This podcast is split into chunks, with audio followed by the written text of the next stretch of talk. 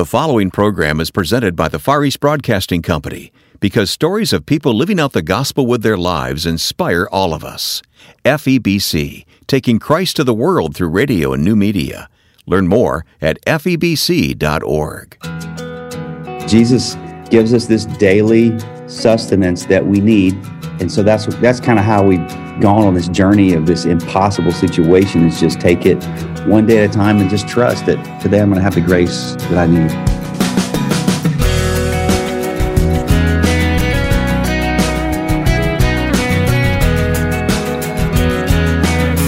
A father talks about the lessons learned from his family's experience of caring for a special needs daughter.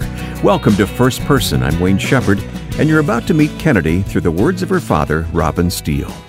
Before we turn to the interview, though, please jot down our website, firstpersoninterview.com. The archive of past interviews is there, plus more about our guest and a schedule of what's coming up.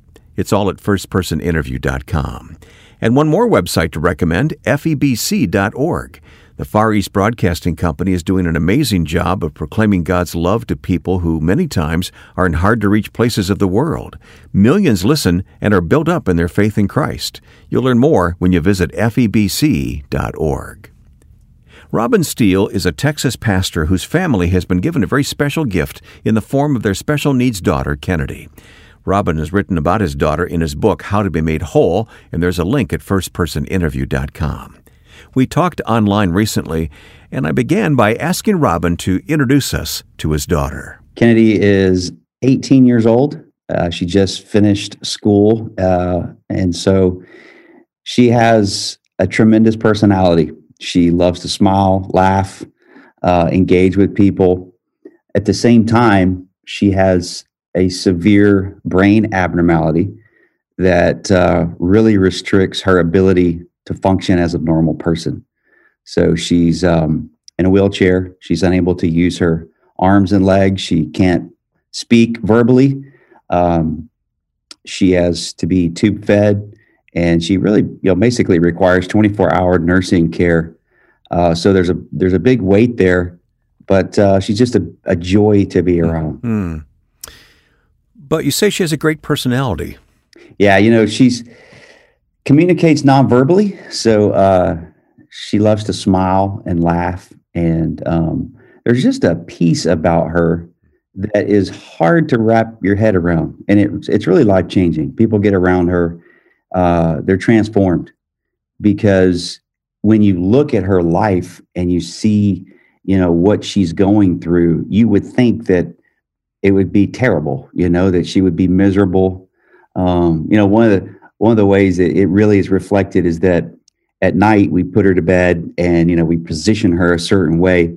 And basically she has to stay in that position until we come back the next morning. Mm. and um, it's just incredible to go in there at like 7.30 in the morning open up the windows and she's laying there smiling. You know she's been awake for a while. Wow. she's not complaining. She's not upset. And uh, she's just waiting mm. you know and we're there and she starts um, she starts smiling and uh, it's just an incredible incredible yeah. experience to be around her. Well since we're having this conversation via zoom i can see the smile on your face. Uh, i don't i don't sense that you have a sense of burden about caring for your daughter. Well you know it's very tough it's very difficult um, and it's uh, it is very challenging. And people people say you know you're so strong uh, i could never do that and god gives these types of babies to special people, and uh, they mean they mean well. All the but, things people say, right?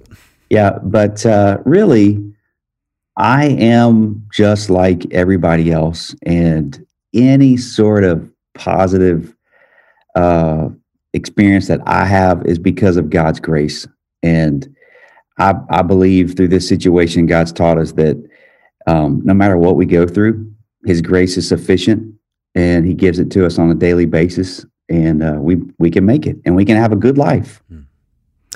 well take me back to the beginning. Uh, did you know before Kennady was born that this was going to be a problem? Well uh, my wife went through a regular pregnancy no no morning sickness everything was perfect.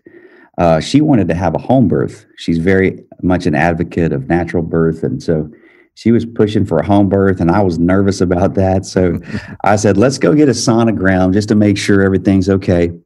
And uh, so at 30 weeks of pregnancy, you know, uh, which is nearing the end, we went to get a sonogram and the attendants that were doing the sonogram just kept going in and out, in and out of the room. And finally, the supervisor came in and said, we need to send you to a specialist because we're not seeing something that we should.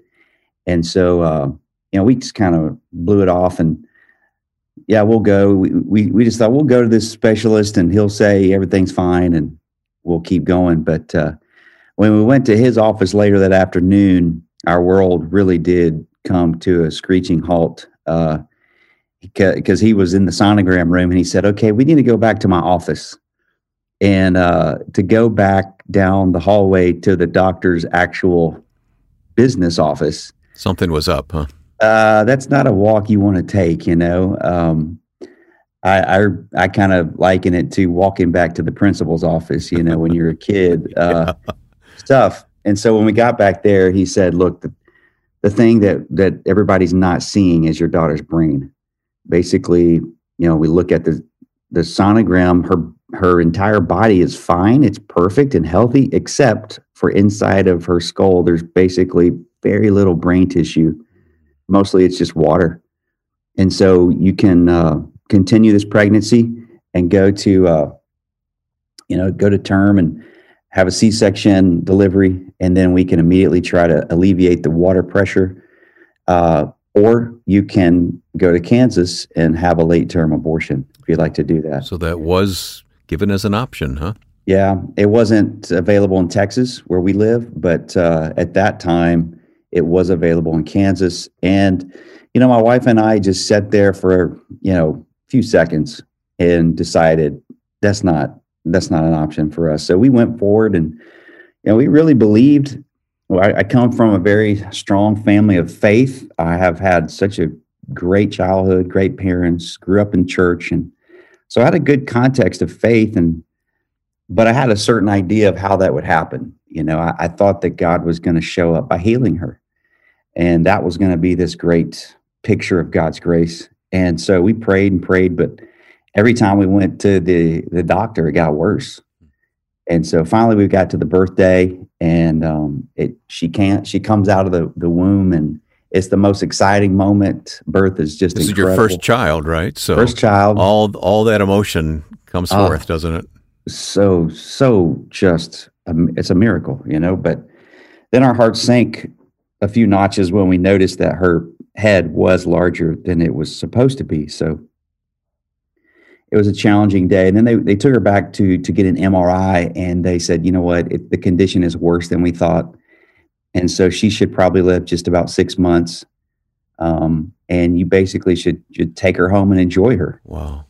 I'm so, not sure when it happened, but I heard the story about you seeing something on her chart that mm-hmm. you weren't supposed to see as a parent. Uh, yeah, uh, that was about that. about two days in you know, after she was born. I was at her crib in the in the neonatal ICU there at the hospital, and I, I looked down at the bottom of the bed, and, and back then there weren't computers; it was just a clipboard, and you know, doctor's handwritten notes, and I saw that the doctor had written.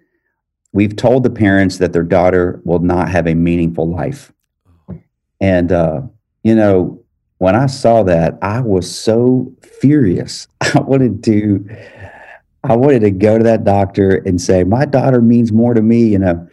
Uh, but it was a, it was a huge moment for us. It was a pivotal moment that really took us back to God. You know, it, it made us go to that uh, idea of who who who determines who's meaningful you know? And i've i've often thought about that doc, doctor. You know, he he didn't mean anything. No he was just being he, professional yeah. Yeah he was he was he but it but it does show the human nature that says you know meaning comes from being able to do certain things you know? If you can or live a certain amount of life you know? So what would it take to be meaningful would it you know is it graduating is it is it being able to speak um, is it living a long life you know so uh, that at the beginning, I was really troubled by that statement, but actually, it was very helpful because from that moment, it really made us dive into God hmm. and allow Him to start declaring our daughter's meaning instead of us relying on other people. I understand that, and that's uh, that's really inspiring, Robin. But at the same time, you're human, yeah, and you've got to care for this girl. It's got to hit you once in a while. Yeah, absolutely. I, you know, thankfully we had some community in our life. We've we've had great friends and, and family members that have helped us. And one of those ladies had a had a son with Down syndrome, and she she said to me the most cliche, uh, you know, churchy thing you can say, which is you have to take it one day at a time. and you know, any other day I'd have just been like, okay, you know. But th- for some reason, when she said that to me, it was like the clouds opened, and because early on we were think I, I was thinking, you know, I well, I can't do this. Twenty five years from now, I'll, you know, I'll be fifty and I'll be changing my daughter's diaper. You know, I just can't. I cannot wrap my head around that. I just and I started getting depressed and heaviness started setting in. But when she said that to me, it was really God saying, you know, you got this because I'm going to give you the ability to take care of your daughter today. And so when I heard that, um, I thought, well, I can do today. I can take care of her today. That I can do that. And so we just started with that mentality. And, uh, you know, it's really what Jesus teaches. He teaches us, um, you know, give us this day our daily bread. You know, we want our human nature is to want a monthly allotment of bread, you know, or a yearly allotment of bread. But Jesus gives us this daily sustenance that we need. And and so that's that's kind of how we've gone on this journey of this impossible situation is just take it one day at a time and just trust that today I'm going to have the grace that I need. Our conversation online today is with Pastor Robin Steele. We'll continue talking in just a moment. I'm so grateful for the grace I received while listening to FEBC all day long. I cried listening to God's message multiple times. The Far East Broadcasting Company receives millions of responses each year from grateful listeners. FEBC is dedicated to taking Christ to the world through radio and new media. To learn more, please visit febc.org. That's febc.org. The Far East Broadcasting Company, until all have heard.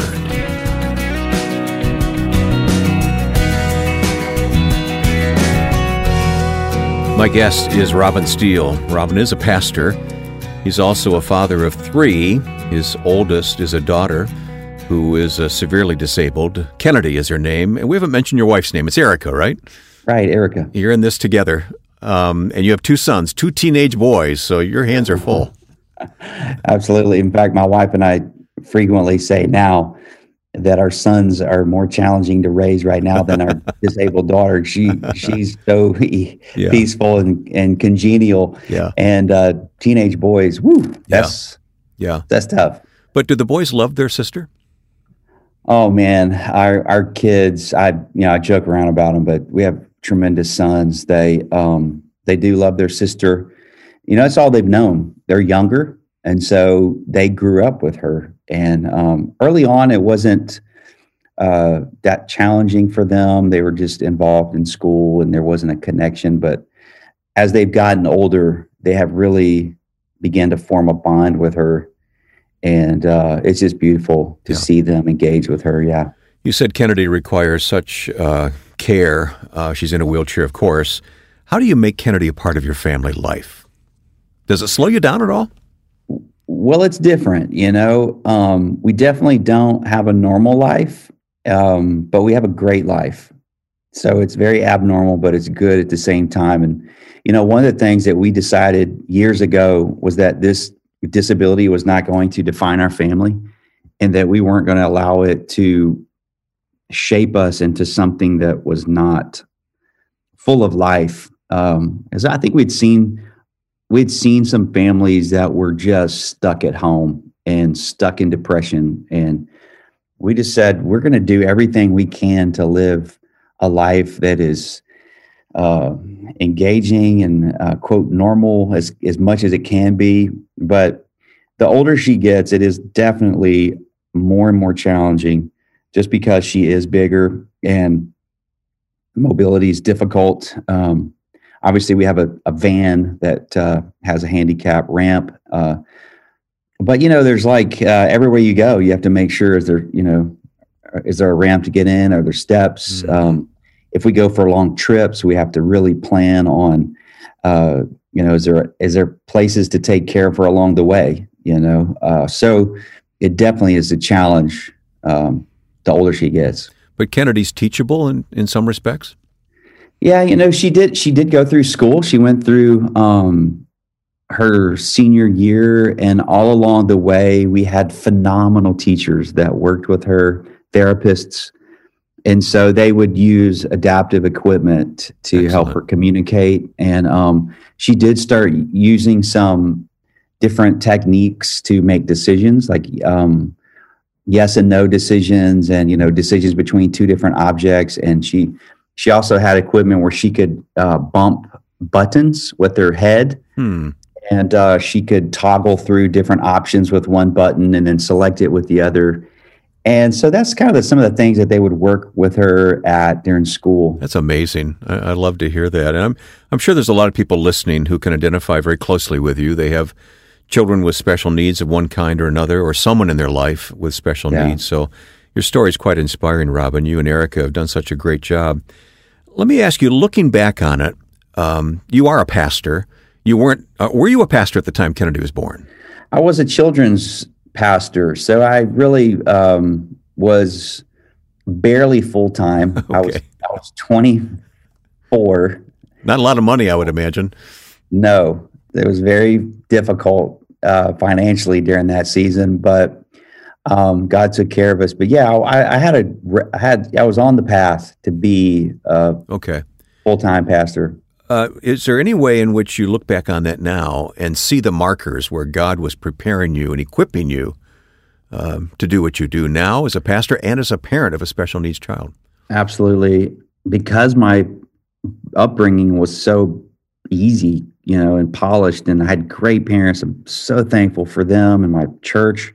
The only negative to that was it kind of began to build in me a spiritual arrogance kind of uh, attitude. Like if people had trouble, it was like, well, just work harder, you know, or pray more. Uh, you know, God, you know, you're in that spot because you haven't worked hard enough or prayed enough or whatever. And it wasn't until I was faced with this just mountain of impossibility. Uh, there was no money that could fix it, or uh, education, or time, surgery. I mean, nothing. Um, that it it drove my wife and I way below the surface of our life and just really began to make us eva- you know evaluate who is God and what does he mean to us and what does our faith really mean you know because mm-hmm. up until that moment uh, I hadn't had that pressure I hadn't had that difficulty and so uh, this situation really did begin to reshape that and I have a completely different outlook on ministry mm-hmm. and God, and thankfully, it's better. I was going to say, it's made you a better pastor. Yeah, yeah. I mean, there's so much compassion now and understanding. Also, just knowing that when things don't go your way, that it doesn't mean that God is not in control. Um, one of my friends said one time, you know, when you lose control, control is not lost and when he told me that, it was so helpful because I always thought if you're losing control, then you know God's going to be mad at you, or you know you're doing something wrong. But really, it's a place where God can get on the throne and be who He's supposed to be in your life. And early on, there was a moment where uh, I had this, uh, you know, spiritual moment. I went to my wife and I was like, I pray that God heals our daughter. This is right after she was born. I pray that God heals her, or, you know, I pray that if He doesn't heal her, that He'll just take her home, you know, that she'll go to heaven. And um, it was a big moment because I had shifted the idea to to the idea that death was okay. You know, maybe this is God's plan for her to die, and she'll be she'll run on streets of gold and be free, and you know, she'll be healed in heaven. Mm-hmm. You know, so I had this idea of God's either going to show up by healing her here, or God's going to show up by taking her home. But um, 18 years later, he didn't do either one of those, and now we're sitting here going, "Wow, God is so good." that he had a plan C. And his plan C was that she wasn't going to be healed and she wasn't going to die. She was going to be severely disabled, but our life would be incredible. Yeah. You know, God would bless our life, would have a great life.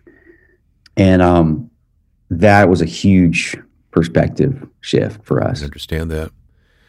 I know uh, all of Scripture inspires you, but is there anything in particular from Scripture that really has been a again, a marker, a guidepost for you during this whole time of raising Kennady. She's 18 now. Yeah. The scripture that says, no eye has seen, no ear has heard, no mind can conceive what God has in store for them who love Him and are called according to His purpose. Um, that's really what we've been living out. Is I didn't, I couldn't imagine, I couldn't, I couldn't wrap my head around the idea that I would have a daughter like this and God would reveal himself so beautifully in something that appeared to be so broken. Uh, so, so that scripture is very powerful. But then uh, also, John chapter five, when when Jesus goes to the man who's at the pool of Bethesda, he's been crippled for 38 years, and he's just lying there in this depressed state. And Jesus asks him if he would like to be made whole. And um, that's something that has really spoke to us. The wholeness that Jesus can bring uh, something that really, really speaks loudly to us. The dedication to your book reads This book is dedicated to all people longing for meaning, those who are waiting for something to be fixed, those who carry a really tough load, and those whose voice will never be heard. Yeah, that's actually my favorite part of the book. um, just there's so many people that are hurting. There's so many people that are stuck and they think that the only way that they're going to be whole is if they fix this little area or they fix that little area and they spend all their time doing it and the truth is is we can fix a whole lot of things but if we think that our wholeness is going to come by resolving these little issues or maybe big issues um, then it's always going to be elusive. We're going to be chasing after it and chasing after it. And God really has a better, better plan. So I really dedicate this book to people that are on that chase and they're just exhausted. You know, they're just tired, they're burned out. I mean, trying to find a way to thorough peace. And um, I just hope that God speaks clearly through my daughter to these people. Robin Steele talking about his incredible daughter Kennady and the things she has to teach all of us. More of this family story is told in the book How to Be Made Whole, and we'll place a link to the book at firstpersoninterview.com. A few weeks ago, you heard Ed Cannon of the Far East Broadcasting Company here on First Person in a conversation lifted from the new podcast Until All Have Heard. Each week, Ed and I share some of the stories from the radio and online ministry of FEBC. This podcast can be heard at Apple Podcasts, Spotify, and on many other podcast portals. Search for Until All Have Heard and join us each week. And First Person Interview is also available at Apple Podcasts, Spotify, and other places. Now, with thanks to my friend and producer Joe Carlson, I'm Wayne Shepherd. Join us next time for First Person.